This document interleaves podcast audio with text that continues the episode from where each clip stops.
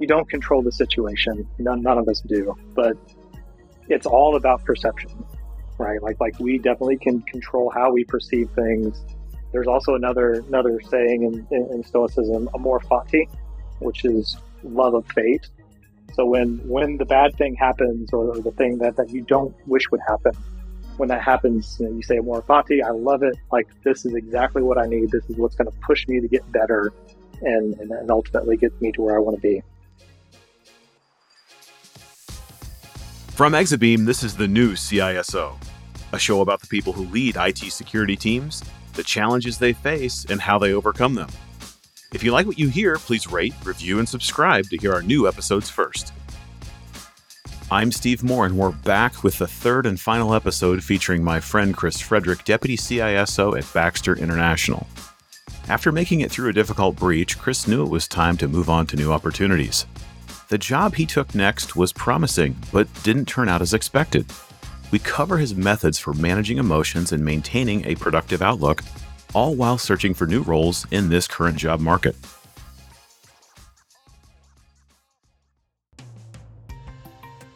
Leaving your role, whether by choice or by force, can be daunting. So when is it time to exit your organization post-breach? How can you stay positive in the face of rejection, and what good and bad questions should you watch out for during a job interview?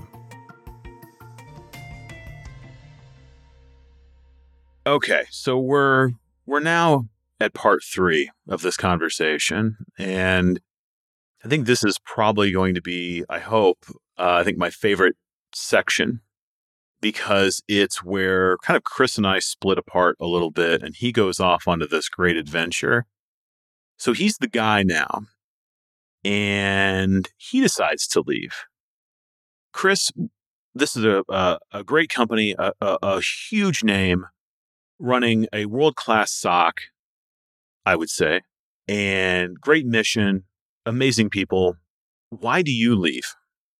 Yeah, yeah. So it was, um, again, it was another one of those, those, those times, one of those inflection points in, in, in your career where, um, you know, I, I had been, been kind of in, in living in the S O C twenty-four by seven, right? For, for a number of years. We had all gone through this big emotional event of the breach. And then as, as time goes on, the sting of the breach wears off and other leaders leave, people come into the organization that, that weren't there during the, the time of this significant emotional event. And ultimately, it, it almost kind of turns into, in some ways, and turns into a compliance exercise, a, a checkbox kind of thing. But um, I was I was burnt out. I was looking for a new challenge. And I, I distinctly remember this is another one of those kind of inflection points, as I said, where we have another another mutual acquaintance. He and I were We're going for a, a one-on-one and walking around the building. It was a nice day outside, and he knew I was burnt out and I was looking for, for a different role. And he had said, hey, like if, if there's, as you're looking at roles, if, if there's something, if there's a role that scares you or makes you pause, that's the one to go for. And that's ultimately kind of what, what set me down this, this career path of becoming a, a C I S O is that's the role that scares me the most and the role that I thought would, would push me the most out of my comfort zone so I would, would grow. Yeah, I, I think it was a great move. I was so proud to see you go. And I think it was really wise. Uh, you found a situation where there was an incumbent C I S O who was getting ready to retire. And this company, a big company, wanted kind of to bring in somebody who's going to be the heir apparent and kind of bring them in in this transition, which I think is awesome. It's too bad this doesn't happen more often, right? Either to have someone in-house that you're sort of managing to replace the C I S O or bring it from the outside to be sort of the deputy to, to take over. But this almost never happens, uh, even if we, and I think it should, because uh, I think it'd be a, a really nice way to have a smooth transition. Uh, instead, what happens is typically it's it's never anyone that's internal. It's almost never someone who's internal, from what I see speaking to hundreds of C I S Os. But setting that aside, you take this position. I was excited. You're excited. What happens?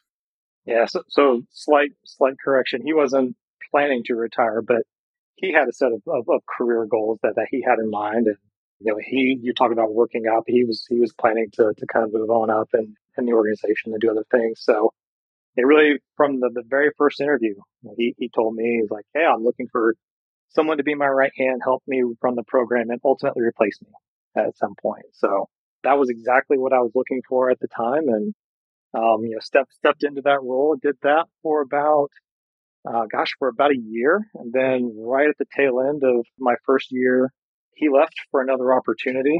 And then, then again, the call call came down asking me to step up into the interim C I S O role for, for a period of time. And um, I did that for about six months and threw my hat in for the official role there. And as, as you said, it didn't work out for me there. You know, the, the company wanted a sitting C I S O to come in and fill the role, which I, I understand. But uh, that still was a, you know, one, one of a, another kind of inflection point where I had to go back and, and do a lot of soul searching on, on myself and Um, working through a lot of those those emotions. How long were you there in total? Just under two years total. One of the things we talk about a lot on the show is interviewing. And when you go through a tough time or when there's when there's sort of unmet expectations, would you have asked different questions? Would you have entered it any differently? So I'll ask you this. Would you, knowing what you know now about all of what happened at that comp- at that specific employer and that specific situation, would you have gone into it any differently? Great question. And I, I think about that a lot, like like going into it, would I do things differently and would I have made different choices? I guess that's the, the true test of any des- decision. I think, as they say in The Matrix, would you make the same decision twice? But yeah, I would absolutely make the same decision again, even though it, it was it was a rough time and and a lot of ups and downs for me there and, and, and whatnot. I still, I learned and I grew immensely from my time there. So definitely uh, would would do it again and uh, make make the same decision again. I am um, you know, kind of talking about, you know, Stoicism like that. Getting into Stoicism kind of pre pre pandemic was was a big big help for me for some of those those down those, those low points. And for anybody who, who who practices Stoicism or follows it, kind of the the key the key foundational piece of it is we don't control what happens. We control how we respond. Right. So not getting the C I S O job and then other things that happen, like I don't control that. But what I do control is how I respond and how I perceive those things. So that was a huge help for me d- during that time and definitely something that, that that helped me. Well, so unpack a little bit of that for me, right? So you you would not have changed the decision. You're happy that what, even though it was difficult, that what happened happened, right? You you learned a lot. What did you learn? Like outline, if you had to, if I'm interviewing you now to say, you know what, what started off, you were going to be the guy, it didn't work out, this, right? What did you learn? What did you, was it a set of experiences that were directly related to the job? Was it a set of experiences that were not related to the job that were more situational or both? Yeah, I'd say probably a little bit of both. You know, definitely some, some of the experiences that, that come along with it. I, ha- I had the opportunity to to give presentations to, to S L Ts and, and, and boards and all that, which I never would have had prior to, which was, was definitely something that, that helped me a lot and helped help my self-confidence. But but also kind of going to other kind of events and, and, and interfacing more with other other C I S Os kind of helped me like, oh yeah, I, I, maybe I do belong as, as part of this club, right? So those experiences all kind of helped me helped me get to, to kind of that place mentally where it's like, yeah, I can, I, I, I can, I can hang with this group, and this is kind of where where I want to be. It's funny how the best of us will sometimes question, you know, do I belong here? Should I be here? Am I good enough? You know, it's one of the things you and I have had a chance to talk about and reflect on, certainly over the past six months or so, where I know there's been cases where I've had to remind you, I was like, Chris, you've got an absolute metric ton of experience. Like there's no, like I meet a lot of C I S Os and there's some great ones. But if I do a cross section of your experiences that you've, you've managed vulnerability management, insider threat, you've been a technician with network security and endpoint, you've deployed all kinds of solutions. You've had breach experience. You've had client management experience. You've had you know, C I S O, you know, acting, like there's this bundle of experience that is a really rare combination. And still there's situations where you find yourself, am I, am I good enough? Should I be here? For those that are listening, because there's someone out there thinking the same damn thing right now about some situation they're in, what advice do you have to them? Yeah, again, it's it's just drawing from from Stoicism, right? Where you don't you don't control the situation. None none of us do, but it's all about perception, right? Like like we definitely can control how we perceive things. There's also another another saying in, in, in Stoicism, amor fati, which is love of fate. So when when the bad thing happens, or, or the thing that, that you don't wish would happen, when that happens, you know, you say, amor fati, I love it. Like, this is exactly what I need. This is what's going to push me to get better and, and, and ultimately get me to where I want to be. I think those are very important to remember, and I respect them. Uh, I enjoy Stoicism as well. Probably not as much as you, just because I know you've committed more time to it. I've been more recreational, to my detriment. But what if you're talking to someone who has no idea about Stoicism and doesn't want to hear about this sort of this sort of religious take? It's not religious, but this sort of bigger, like, what do you tell them? Like, what's the thing like, all right, hey, and maybe if you need an extra color or emotion or maybe a, a laugh before you give the answer, like, what would Steve say to you about this? Like, you're like, what, what's sort of the wake up, you know, hey, damn it. Yeah, it's a, it's a bad situation, but what is that? Well, I, I, I, I think you, you probably don't give yourself enough uh, credit there, because I think, I think back on like on a lot of the stuff that, that, that we would talk about in leadership topics and, and just personal life stuff. And a lot of those map almost well, map, map very well over to Stoicism. So you're, you're probably more of a practicing Stoic than, than, than you realize, I think. But no, it's, it's, um, again, like a lot of it kind of comes from you. Again, like I think there's, there's a lot of lessons, even, even as a, from, from a technical perspective, I think there's, and I'm going to do a talk on this someday, of, of kind of Stoicism for modern day InfoSec and all these, these lessons we can learn from this two thousand year old philosophy. Like, like, for instance, the breach, right? Like, again, the fact that we got breached doesn't matter. Fact is, well, what matters is how you respond to that event. And you can, re- you can respond well, or you can respond poorly, right? So again, doesn't matter that it happened, but how you respond is what, what, what matters. So it's funny you say that. That's one of my, I think I had that maybe in one of the talks I gave post-breach, where it's the evaluation doesn't come from the breach. The evaluation comes from how you respond, right? You will be evaluated on that more than anything else, which is a, a similar roundabout way of what you just said, which I think is, is that actually, I think would be an amazing presentation. And I'd like to help you with that if I can. That would be an amazing, an amazing thing. I think it would be a very popular presentation because there's there's so many lessons. And think back too. I mean, again, there's moving into leadership. There's managing, doing incident response. We did a lot of that. Then breach response, the recovery, right? All these things. Uh, and then there's the excitement of new jobs. There's, you know, the the severance from them. And then there's the job hunt. All of this applies across that that arc. And you were going to make a point about when it's time to leave. And I don't think you covered it.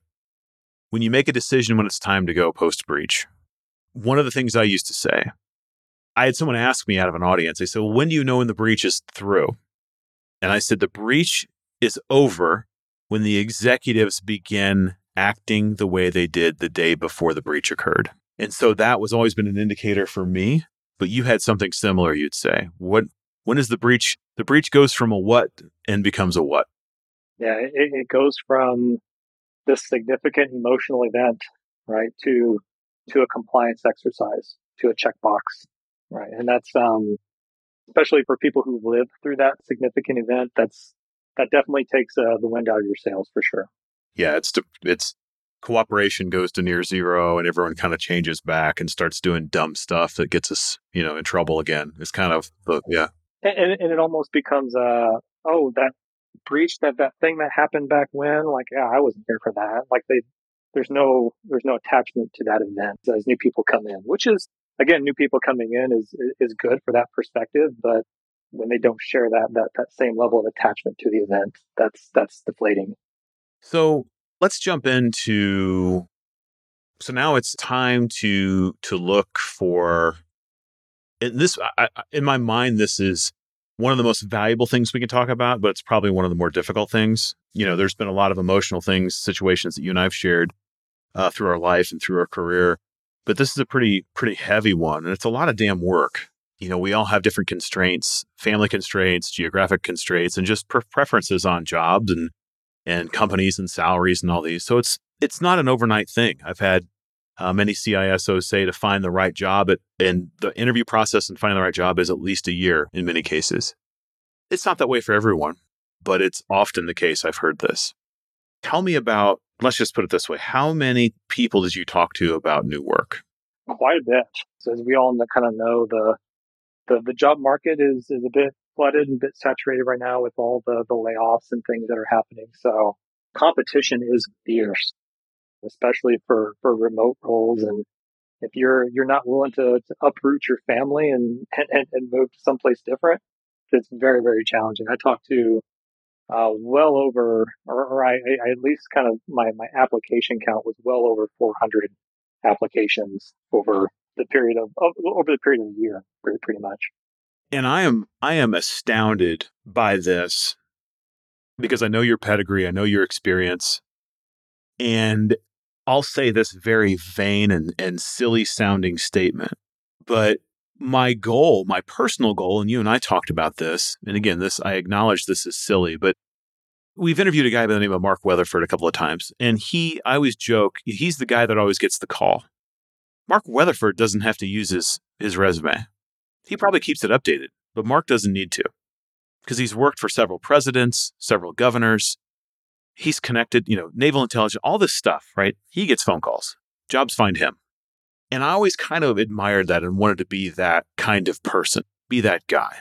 And while I won't compare myself or either of us to him, I kind of thought, you know, this is, we've got some some chops. We've got, you know, excellent leadership experience. You know, we would pride ourselves on things like employee retention and diversity of the team. And we've got all this. And you went on and did Uh, amazing, great things and, and other high pressure situations and had success and then loss. It's like, this isn't going to take four hundred applications for Chris. And so it blew my mind and it was stressful for me as well. Obviously not as impactful, right? It's, you're going to, it's going to be hit you harder than me, but uh, four hundred, that's insane. So my question to you then, we talked about picking up Stoicism and how that helped, but setting that aside, what did you learn through that process, through those months of interviews and cycles? What should security recruiters be doing differently? Let's start there. Mm, yeah, yeah. I had I had a number of uh, a number of applications that either kind of went into a black hole and, and, and you never ever hear anything. There's a whole lot of lot of ghosting that that, that happens. A whole lot of dependence upon machine learning and A I to kind of read through some of these and scan these resumes and make decisions without kind of the, the full context based off of keywords and things like that. Like I had had one that that uh, I was I was talking to to some folks and they was like, yeah, yeah, we'll have you in for an interview, and then two days later get the rejection letter. I'm like, wait a minute, I thought thought we were gonna ha- have a conversation. It's like, oh yeah, our system just you know miscategorized you because you don't live in a certain state, kind of thing. So. That was um, a whole lot of that going on. So I, I, I would say, again, not, I know not all recruiters or InfoSec professionals or have a background in it, but but definitely having kind of familiarity with, with our industry and our field, I think would, would, would go a long way. So, you, so you're not just looking for a C I S S P and you're not looking for X number of years of experience. You have to look at more more context there. So what you learned in the interview process, right? You've had a lot of, you did have a lot of interviews and you had a lot of questions. What are some commonalities of the things that they were, that you were getting asked, right? So some of these didn't work out. Uh, you didn't get offers from, from, I think enough, right? But I mean, what were, through this process, what were they asking for? What they're, they're interviewing you, they see your resume, they see all this experience. Uh, did you ever, like, what's maybe the silliest question you ever had asked? Do you, do you recall anything? It's just like, boy, that was dumb. Yeah, I remember there was one that was um, it was overly technical. Like, like, like you mentioned, like, like we talked about before, is as you, you go up in leadership, like, like some of that is, is supposed to supposed to wane a bit because you're you have teams that you trust to do those things. And uh, there was this one interview that was like super, super technical, like asking me like Diffie-Hellman key exchange and, you know, like, like really getting into the, the nuts and bolts of, of encryption and whatnot. I'm like, gosh, like, it, like what, what role am I interviewing here for? Right. So uh, that, that was probably one of the stranger ones. Yeah. They want to get you all Alice and bobbed into asymmetric. Yeah. I couldn't answer. I would screw that question up for sure. I, I mean, I would remember part of it. I used to nerd around with some of that, as we all did. But I mean, what is it they're really trying to figure out? I mean, that's what I would wonder. It's like, what are you really, who are you hiring? What is this? Like, this is, I mean, are you really, name me one cryptographic thing that you do that's not being supplied already from a vendor. Like, are you writing this stuff? Are you, yeah, that would be my, what do you think, what was one of the best questions you had asked during this process? Because I know you had a lot of interviews. Uh, what's something you're like, damn, that's good. Yeah, there's there's a few that stand out. I think one of the, a couple of the big ones that stand out was basically, again, and I, I think this person was trying to, to get me, and well, and, and she she became my boss, but she was trying to get me to tell a story. And and she was asking me about my uh, inflection points in my career and kind of like the big milestones. I think that that was one of the big ones because, again, like to me, that tells me that, that she's interested in me as a person and not just, you know, not just as a resume. So that was a big, profound one. And another one that came up that, that I really liked was um, asking me, what do I look for in, in, in teammates and colleagues and things like that? So, mm. so you mentioned some of the inflection points. What do you look for in your colleagues? How'd you answer that? Again, a lot of the stuff that, that, that we've talked about in terms of high candor, trust, you know, being able to to have a difficult conversation and, and, and know that, that they're not going to take offense or Uh, they're not going to think that I'm out to, to get them or that I'm playing politics or anything like that. Again, it's it's about, you know, building those those those those deep trusting relationships. I'm going to have to go back and take, and maybe it's a, a good thing for the listeners out there to maybe take note of. I think it's a good storytelling opportunity. Uh, what are the inflection points? Right, I can probably name them off the top of my head for my life, but focusing a little bit, putting a lens on my career, I don't know that I would have all of the best ones lined up. Like, I think I would have to to ponder what would be the three or four best. Yeah. And when the, when she was asking for inflection points, Chris, did she mean like when was a big decision made or a change made or just a realization of something or, or both? Probably more the latter, I think. Yeah. I remember a point, I don't know if you were on this call or not, but I can remember one for me that turned the corner. I took over a team that was not very well respected. And it was a, they, I, for a while I had Active Directory and people would get on these calls. There was only a handful of people that managed A D for this massive company. And they would get on these calls and just berate, just make these, these poor guys feel terrible. And someone joined this outage call and, and did just that to, to one of my folks. And I can remember I got so mad, my chest tightened up, probably not a, a good thing. But I kind of lost it. I was like, who said that? I was like, who just spoke? And my statement was, I will not tolerate, I will not allow you to speak to any of my staff that way ever again. Is that clear? I said, now I want to know who you report to, and I want them on this call. I said, and I'm going to promise you, and it was about, they were saying that we had caused a problem for them. I said, we are not leaving this call. No one's going to leave this call until your problem is fixed. It's like, so those are the two things that are going to happen. And I think that was an inflection point, maybe not so much for me, but the folks on that team finally realized, like, we finally have an advocate. And they told me that. And I'll remember that always. And so that might be a smaller one, but maybe a big one for them. You know, when you take over a team and you finally feel like that they realize that you have their back is, a to me, a very powerful thing, a very special thing. Do you have any mem- memories that are maybe similar? Yeah, yeah. There, there's, you know, again, kind of going back to the the high kinder genuine feedback. There's a another acquaintance we we both have, a person who who doesn't mince words, right? And and when he gives praise, like, you know, he really really oh, means it. I know who you're gonna. Yeah, uh-huh. yeah, uh-huh, yeah. So that, and I still still have a great relationship with him. I talk to him regularly, but but again, like that, that's another one of those where any feedback he gives, like, is, if it's good, like, truly, truly means it, like, means a lot. Yeah.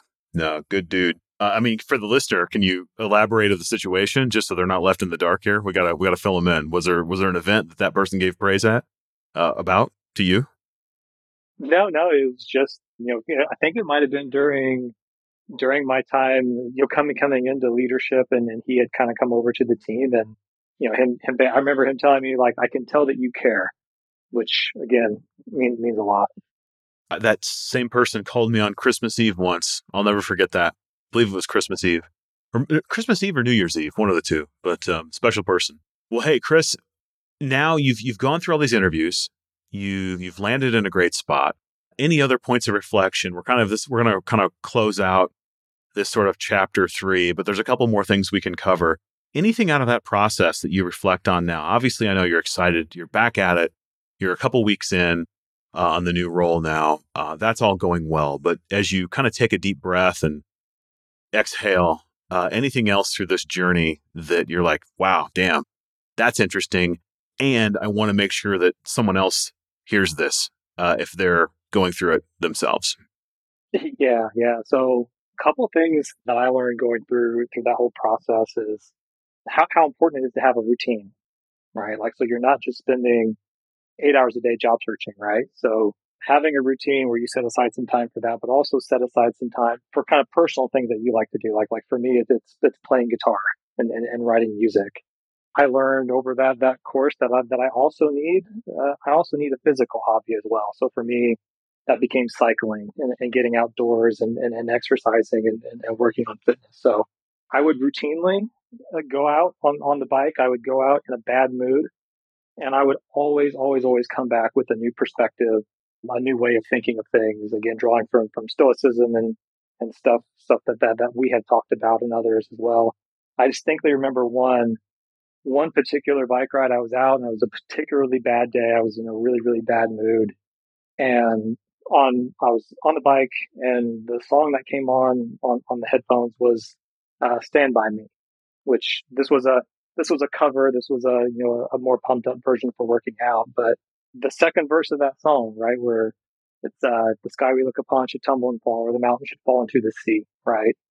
I, I had a moment there where it's like like this. This work stuff we do is important, and it enables a lot of things, but the sky's not falling and the mountains aren't crumbling into the sea right now, right? And as long as I have kind of my support system, my my wife and and my family and my friends and the people that I love and care about with me, there's there's no need to cry or be afraid of that, right? So that was a big kind of another inflection point for me uh, again.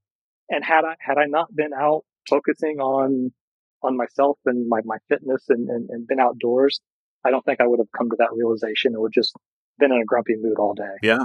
Yeah. No, that's a great, a great story. And the other thing I know that you went and did is uh, you volunteered at the Humane Society, which for those that know me well, know that I like dogs, animals, but especially dogs, typically more than people. Uh, I say that kind of half jokingly only, but that I think is, is good for the soul as well.